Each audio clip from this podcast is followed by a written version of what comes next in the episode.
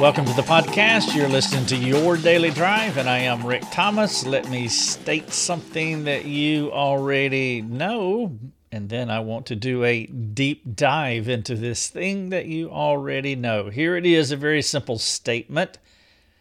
What comes out of your mouth when you do not get your way reveals your theology of suffering and your theology of God which shows your Christian maturity.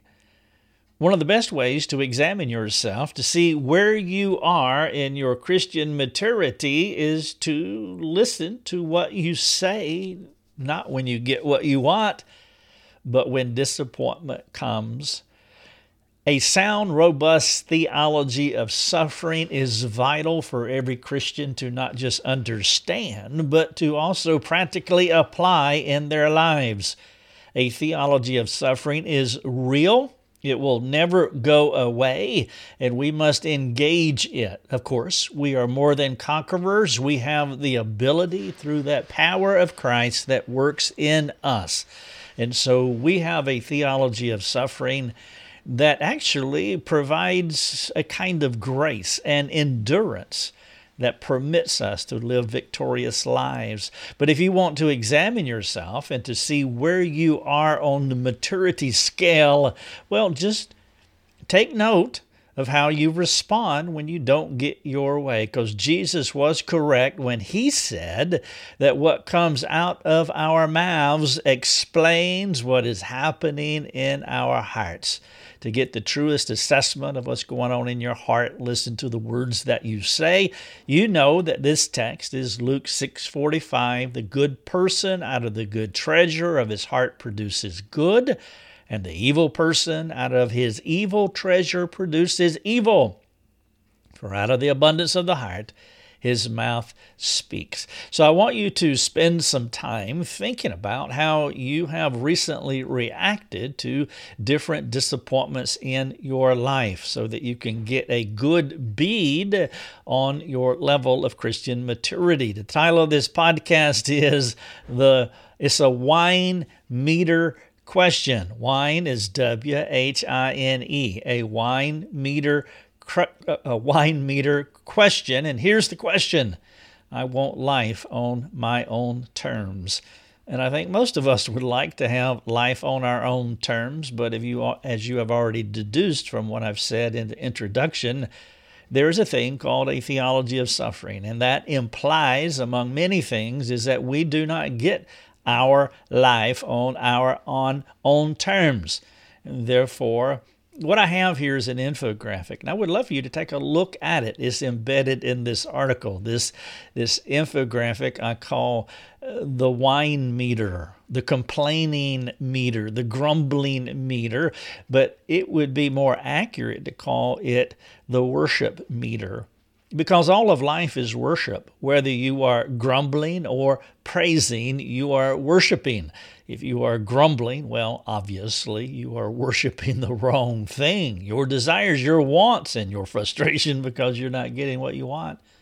The praise meter, obviously, we are worshiping God. And so there's an infographic here that shows this spectrum from whining. Are you a whining worshiper or are you a praising worshiper? The whine meter. I'll talk more about that in just a moment. If you have any questions about this podcast or anything else that we're doing, I would love for you to jump on our forums and let me know all about it. We would love to interact with whatever your questions may be. Perhaps you're going through a season of adversity and you need someone to come alongside you. We would love to give you advice as much as we can and as often as we can to help you with whatever you're struggling with. There are many people who have come to our forums today. It is what they do every day, and it is our privilege to serve you, to serve the folks who come to us. And so if you want to do that, please do. By the way, we will be in Trenton, Michigan in September 2019. I just had a wonderful conversation this morning, a little over an hour with their pastor, Ken. And Ken and I talked about what he wants to do in that conference and how we will be able to serve him in the fall of 2019. And so, if you would like for me to come to speak at your church or your organization to do discipleship, sanctification, counselor training, whatever it would be along those lines, then just please uh, give us a call or uh, what you can do is you can drop a note, send an email, and we would be more than happy. I would love to talk with you about that and see what we can do. Again, if you want to read this article on our website, Whine Meter Question I want life on my own terms. Let me give you three illustrations of what I'm talking about. The interstate is a parking lot. Biff is in a traffic jam, and his executive board is waiting for him to start the meeting. Guess what? Biff will be late. Mabel is over at her neighbor's house slandering her husband. Many appeals for him to change has fallen on deaf ears. Marge cried herself to sleep last night. Again, she says it's because of her battling parents. She has lost hope that they will ever change. What about you? How do you respond to trials? My question is not about being tried, but how do you react during those times when trouble comes and stays? To be discomforted in life is as assured as death and taxes. There are some things you can count on. And personal suffering is one of those things. It's part of the package that comes with the gift of life. I'm talking about the gift of eternal life. You see in Philippians 1:29, Paul said, "For it has been granted to you for the sake of Christ, you should not only believe in him, the gift of eternal life, but you should also suffer for his sake." One of our students read this verse recently and they made that note in their homework assignment, a student in our mastermind program, and they said that was one of those aha moments that we have been given two gifts at regeneration the gift of salvation, eternal life, and the gift of suffering. And because suffering is guaranteed, it's essential to give reflective thought on how to respond when you don't get your way when disappointment comes knocking. If you listen to what I say, if you listen to me over a period of time, you will know who I am. Even though you cannot see my heart, you can discern my heart by what comes out of my mouth. And nothing will give you more clarity about my heart than in those moments when I don't get my way. During seasons of personal comfort and self control, I can fake you out because there are no challenges, there are no disruptions to my desires. It is during times when I do not get my way while being discomforted that you will realize my practical theology you see, we have a theology that we can take a test and we can pass it. We can check all the boxes and probably ace the theological exam. But we have another theology, a practical theology, a functional theology, and sometimes there is a, a disparity between the theology that we know and the theology that we practice on a daily basis. Now, Paul says that we have a better answer than uh, responding poorly to our adversity. There's a passage of scripture in Romans chapter 5, verses 3, 4, and 5.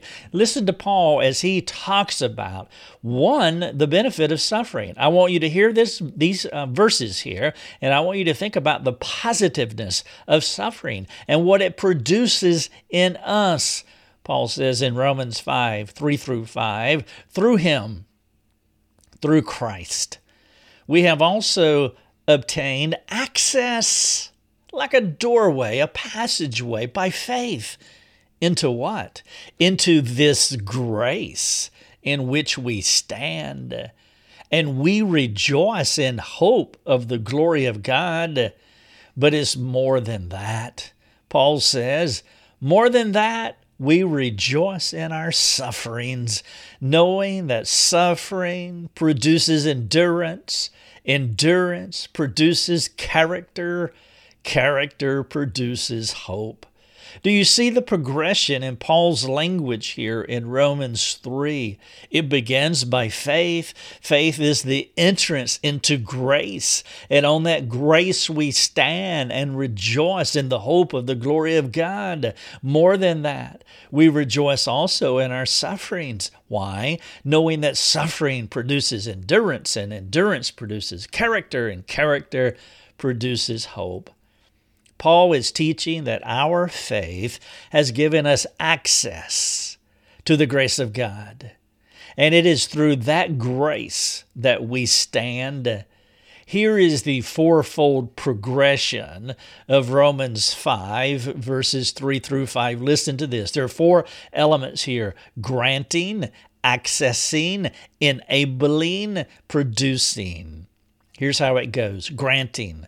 God grants us the gift of faith. He says, Come into the family. I, I grant you repentance. You now have you now have faith. It is yours. It is a gift. That is the granting. And because of that, step number two in Paul's progression, accessing. Because of the faith that the Lord provides, we have access to God's grace, His riches, granting accessing, and the next in his progression is enabling. It is God's grace that allows us to interact with personal suffering. And guess what? God grants us faith. We now have access to God's grace because He has granted faith. And because we have this grace, we are enabled to interact with suffering and what does suffering do? Producing. Personal suffering produces endurance, character, and hope. That is Paul's fourfold progression through Romans 5 3 through 5, granting faith, accessing grace, enabling to work or interact with suffering, and that produces endurance, character, and hope. How are you living in the grace that God is providing you? Well, there's a way to assess that. Your response to suffering reveals the answer to my question. Difficulties do not necessarily have to have a purpose in themselves. Suffering is suffering. Everybody suffers. Even the unregenerate world suffers. You are not different from them. They are not different from you in that way. They become sick. They die. They are in traffic accidents. They divorce just like the Christian community. The difference between the unregenerate person who suffers and the believer who suffers is God. Though our lost friends experience the realities of suffering, none of them find faith, grace, endurance, character, hope in their suffering. Christians are the only ones who can experience God through suffering because they have a relationship with Him and they understand that He is working in their adverse circumstances. It is God who is producing Christ in our lives through suffering. Suffering does not produce divine character qualities. It doesn't. Suffering doesn't produce that. If that were true, the lost person would mature through suffering like a Christian. But it is God working through our adversity, bringing out His good purposes in our lives. In the three illustrations, Biff, late for traffic, Mabel, slandering her husband, Marge, thinking about her battling parents, they have two options. One, they can either fixate on their problems, or two, they can center their thoughts on God, who is seeking to form Christ in them by the difficulties they are experiencing. The words you choose to talk about your problems will provide the information you need to understand the extent to which you need to calibrate your heart. The God centered heart produces God centered language, words, according to the model that Paul lays out in Romans 5 3 through 5. This kind of person talks about his problems as, as one who is enduring, enduring through his issues, a person who is fortified, even though suffering persists. The character of God, which can be understood by the fruit of the Spirit, if you want to know what the character of God is like, what God is like, one of the great templates in Scripture is Galatians 5 22 through 23. The fruit of the Spirit is love, joy, peace. This is a part of the character of God. Love, joy, peace, patience, kindness, goodness, faithfulness, gentleness, self control. The character of Christ, which can be understand by the, understood by the fruit of the Spirit, will be evident to others through your speech patterns. When I listen to people who who talk about their problems or the adversity in their lives, these are the things that I'm listening for. Am I hearing love, joy, peace, patience, kindness, goodness, faithfulness, gentleness, self control? Those things will reveal the hope you have in God as He steadies you through the storms of life. But if you're like me, you're not at that place in your pursuit of Christ like maturity. I don't want you to read. I don't want you to upload. I don't want you to think that I have arrived in the very things that I am teaching you. As I've said many times, that my articles are my devotions. They are the things that God is teaching me, and I write them out not as one who has attained, but one who is working out his salvation as you are. And if you are like me, then I have a few helpful questions for you to discuss with the Lord and with a few of your friends. Here are three things that I want you to consider. When you talk about your problems, what do you sound like most of the time? Problem centered or God centered? Maybe I should ask, do you know the difference? Number two, does faith in Christ come through your speech patterns or are you more characterized by other things? And then, number three, as an action plan, will you discuss your answers to those two questions with a close friend? Will you do that? And again, if you want to read this article, if you want to read what I'm sharing with you, Uh, please go to our website, rickthomas.net. Look for this title Whine Meter Question. I want life on my own terms. You can read everything that I have here. There are other articles that are also embedded here. And then you can look at my infographic, the whine meter or the worship meter infographic. Christ died on a, a Roman cross. Let that sink in for a while. You see, living in a first world culture can dupe you into believing that life is supposed to go according to all your desires. Here's the sentence again Christ died on a Roman cross, an innocent man put to death by mean, cruel people. Living in a first world culture can dupe you into believing that life is supposed to go according to all your desires. This problem is where a sound theology of suffering is so vital to living well in God's world. When we align ourselves to God's work in our lives, we are actively participating in His grace story. He is working in you to produce the fruit of the Spirit. God will not give you the life that you desire. He will provide you with the experience that you need to produce the good that He wants for you. This truth is just one of many ways in which the gospel should practically function in your life. The longer you resist the good that He is seeking to produce in your life, the way that He wants to provide it, the longer it will take you to experience the God of all comfort and the Father of mercies. You see, your goal should not primarily be how to overcome your troubles.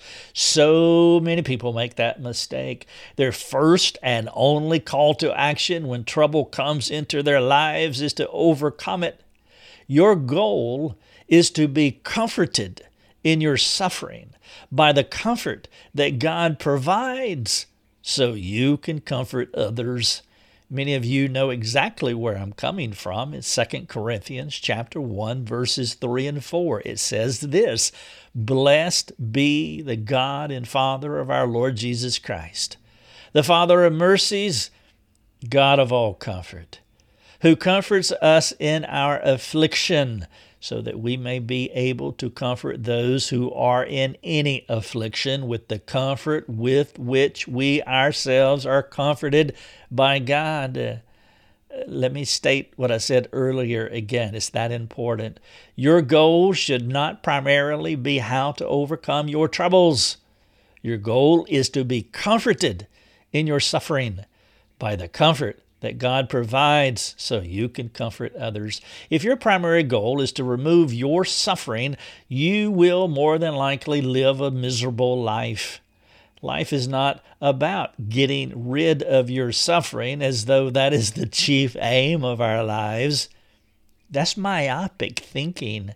That is foolish, futile, and misses out on the good work that God is doing in your life. Problem centered thinking is a mindset that never sees God. The God centered person approaches suffering from the expectation that God is working good in his life. He is patiently enduring, growing in character while living in hope. May I ask you a few questions? Are you enduring under the weight of your trouble? How is the character of Christ being formed in you? These are so vital, these questions. Number three, are you more hope filled uh, than hopeless? The God centered Christian is maturing through the suffering because of what God is producing in him. He can do what he could not do before which is to comfort others with the same comfort in which he has experienced comfort from God. I'm not going to get into the details of my uh, life, my past life, and what uh, God has done to bring this ministry about, but what I'm sharing with you, I have lived that life of horrific disappointment and heartache on a on an unbelievable level and God did not remove it from my life but what he began to do is to work in that suffering, producing his character in that suffering so that I could do the very thing that I'm doing right now is to bring comfort to others. Do you want to be a discipler for Christ? We were saved to glorify God by sharing His message of hope to as many people as possible. We are called to help others know and experience God in the way in which we have experienced Him.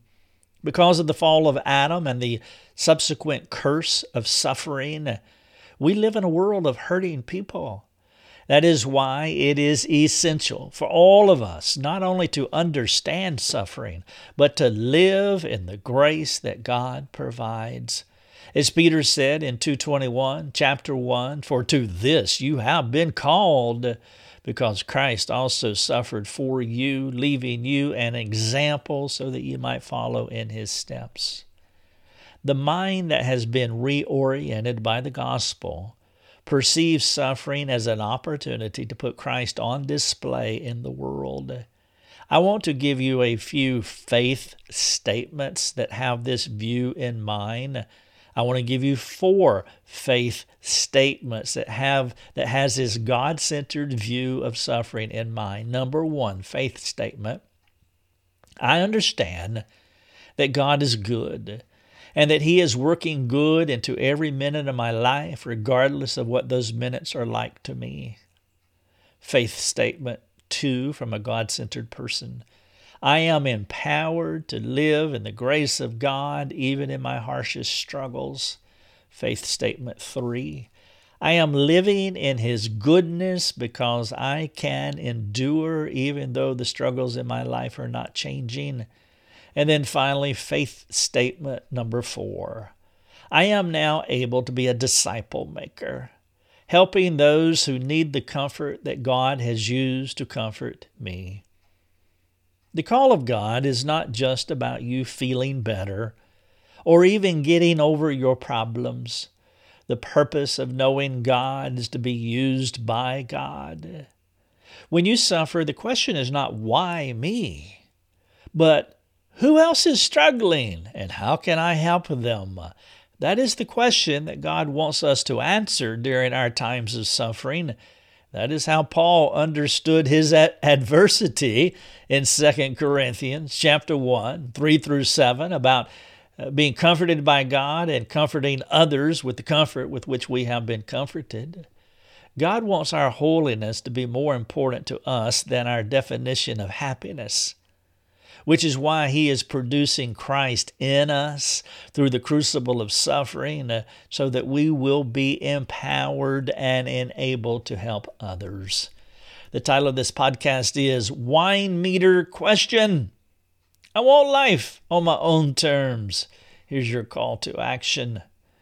In addition to all the questions that I've asked you, that I've sprinkled throughout this podcast, that you can read if you want to uh, get this article. I would love for you to do that. I have a few more questions for your consideration. Mainly, how are you stewarding your trials? How are you stewarding your suffering, your adversity, and your disappointments?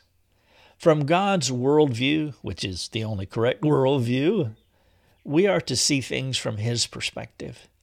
When you think about God in your suffering, here are three questions for you. When you think about God and your suffering, what is going what is God doing through your pain? What is God doing through your pain? Number 2, what are the useful purposes that he is producing in your life?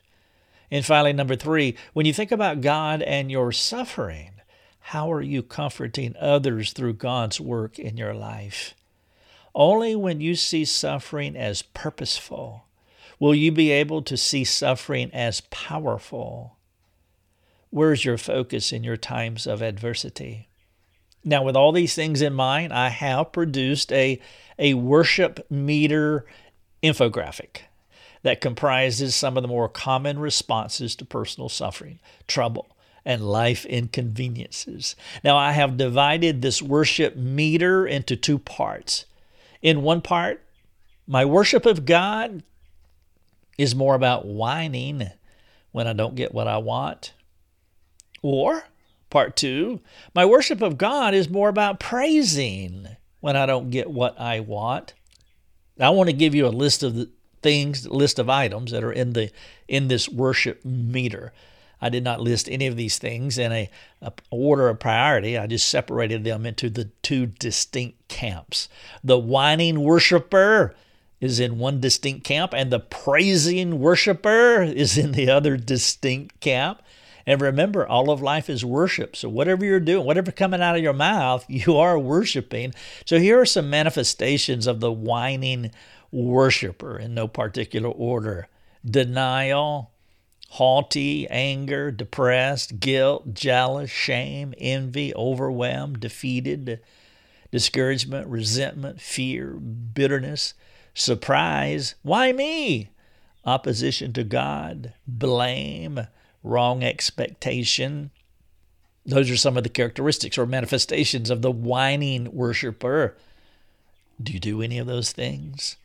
All right, here are the manifestations of the praising worshiper in no particular order praise, contentment, peace, gratitude, trust, purpose filled, clarity, meaning you have God's worldview, hope, stability, right expectation, God centered confidence, progress with God, humility, progress with others, anticipation, endurance, Christ like disciple maker, a comforter of others, Will you ask the Father to help you wrestle through and apply the truths in this podcast to your life? What are you primarily? Not, not what are you one time today or maybe one time last week, but what are you generally characterized as?